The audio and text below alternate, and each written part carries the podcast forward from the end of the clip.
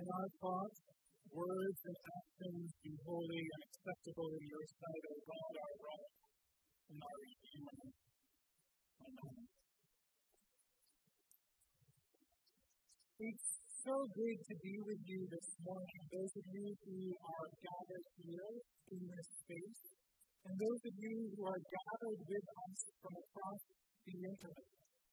As I'm standing here in this pulpit, I can't help but think back to four years ago when I was standing in this pulpit and you were gathered here, and things are so very different now.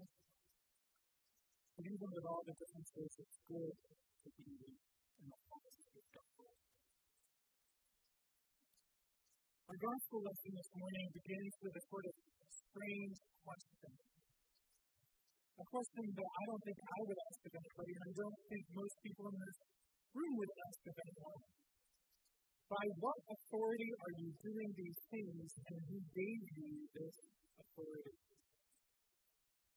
I've noticed that the questions people ask tell us a lot about them. Questions reveal what is most important to people. It reveals where their values are. Questions speak to inner dispositions and mental processes. I think back to when I was teaching, and all that I would learn about a student when they would ask a question. It helped me see how they viewed the world and how they made sense of the world in which they lived. And this question asked at the beginning of our reading today from the Gospel of Matthew is also revelatory it tells us about the people asking the question. The askers were the chief priests and the elders of the people. Now, this group of people was sort of a real power breakers in Jerusalem. Power in Jerusalem flowed around the temple. Social and political yes, and also economic. The temple was a huge source of revenue a very wealthy institution. As Jews spread across from the Mediterranean with some money back home because they couldn't afford back to the temple, it was a great money making endeavor. And authority is in the forefront of these people's lives. It's how they understand the world, the currents that move it. For them, it's all about authority. Their own authority comes from their leaders, their inheritance, their ancestry going back to their father Levi. The person that the tribe of Levi is named after has simple charge of taking care of the temple. These people, they had all the right things, the right family, the right education, the right social standing. And all these right things gave them authority within the social structure of the time. And then something really strange happened. Something incorrect up. Just a few verses before our reading this morning, near from the background, from up north in Galilee, comes into Benjamin and throws it into chaos. Perhaps you remember the story of Jesus when he went into the temple and he saw people changing money from Roman coins to temple coins, and their exchange rate was charging an exorbitant fee. And he saw the people selling the right kind of animals to be sacrificed at a really high price, and Jesus gets angry, and he throws the tables over, and he drives those people out of the temple. Shocked the chief priests and elders, and they naturally go to the question of authority. Who gives this person the authority to manage how we do business? Who gave this person the authority to judge on our practices, to come into our temple, our space, and rage against what he thinks is corrupt practices? Their own world is challenged by someone they would have considered to be a provincial nobody. And so it sense that when they come face to face with Jesus, they ask him where his authority comes from. And Jesus clearly doesn't answer this question. He asks another question instead. He asks, Did the baptism of John come from heaven, or was it of human origin? He knows that this question is a, is a trap for the religious elite, that they will never answer this question. They will never, if they never answer this question, they will never say yes to divine authority.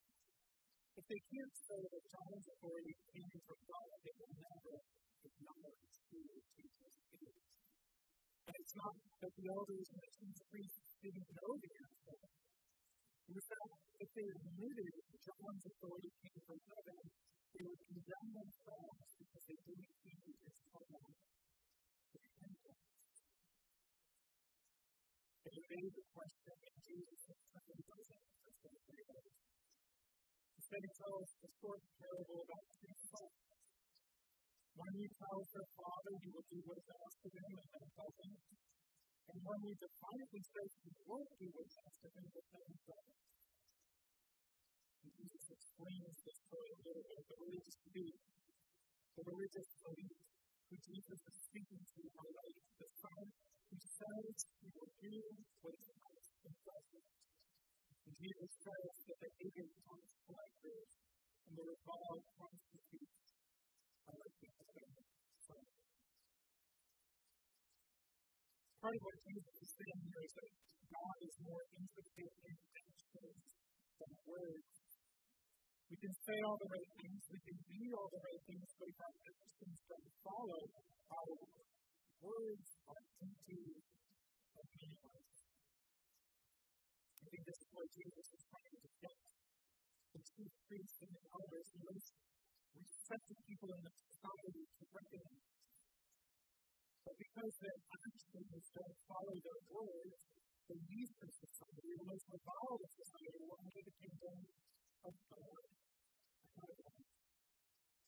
people they look down on.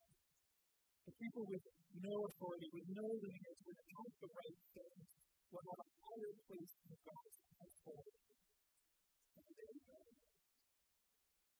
This is much better than turning everything around for these people. As I'm thinking about this gospel reading today, I wonder how often do we judge people where their authority comes from? Frequently, we like to associate with people who have all the right things. Those who went to the right school, who come from the right place, who live in the right kind of house, who drive the right kind of cars, who hold the right kind of political views. We give authority to people who have these right to of things. And not just political or economic authority, but spiritual authority as well. We want to hear preachers who have these right things, who went to the right schools, who believe the right things. We want to study the Bible, be in small groups with and learn with people who have these right things. We want to be in close community with those who have the right authority. And yet, God's authority is not human. First, elite knew this, and that's why they couldn't answer Jesus' question. They didn't want to admit that John was sent by God, that they should have listened to John, that they should have learned by John, because he wasn't one of them. He didn't belong to the inner crowd. They didn't want to acknowledge that holy actions were more important than a righteous background or righteous standing within the community because it would have challenged their whole worldview and the structures that gave them power. And you see, that's how God comes to us, power again. Whether it's in the prophets from the wilderness with their strange clothes and their wild hair, or John the Baptist eating locusts and honey, or Jesus the divine robed in human flesh, a simple man born in a manger from a humble family and a small town in the backwoods, or Pentecost and prostitutes. God doesn't always come to us in ways we expect or think are proper. On the one hand, this is good news. For those of us that don't fit into societal norms of has authority, who is worth listening to, it's encouraging. It's liberating. The focus goes back on what we do. It's our actions that matter to God. What we do, not who we are or what others think of us. And on the other hand, it's also a challenge. For those of us who have proper authority in the eyes of the Lord, who have many of the right things, this teaching of Jesus is a call to self-examination. First, the question is what we say completed by our Are our actions acceptable in God's sight or just our words? And secondly, the question Do we only acknowledge it in people who look like us, who are like? Do we look down on whatever the equivalent of the prostitutes and the tax collectors of our time? Do we think ourselves better than other people? Jesus' words this morning tell us that we can't base our spirituality on what the world finds authority to. because in the kingdom of God, all there is difference. The last will be first, the first will be last. It's not about words. It's not about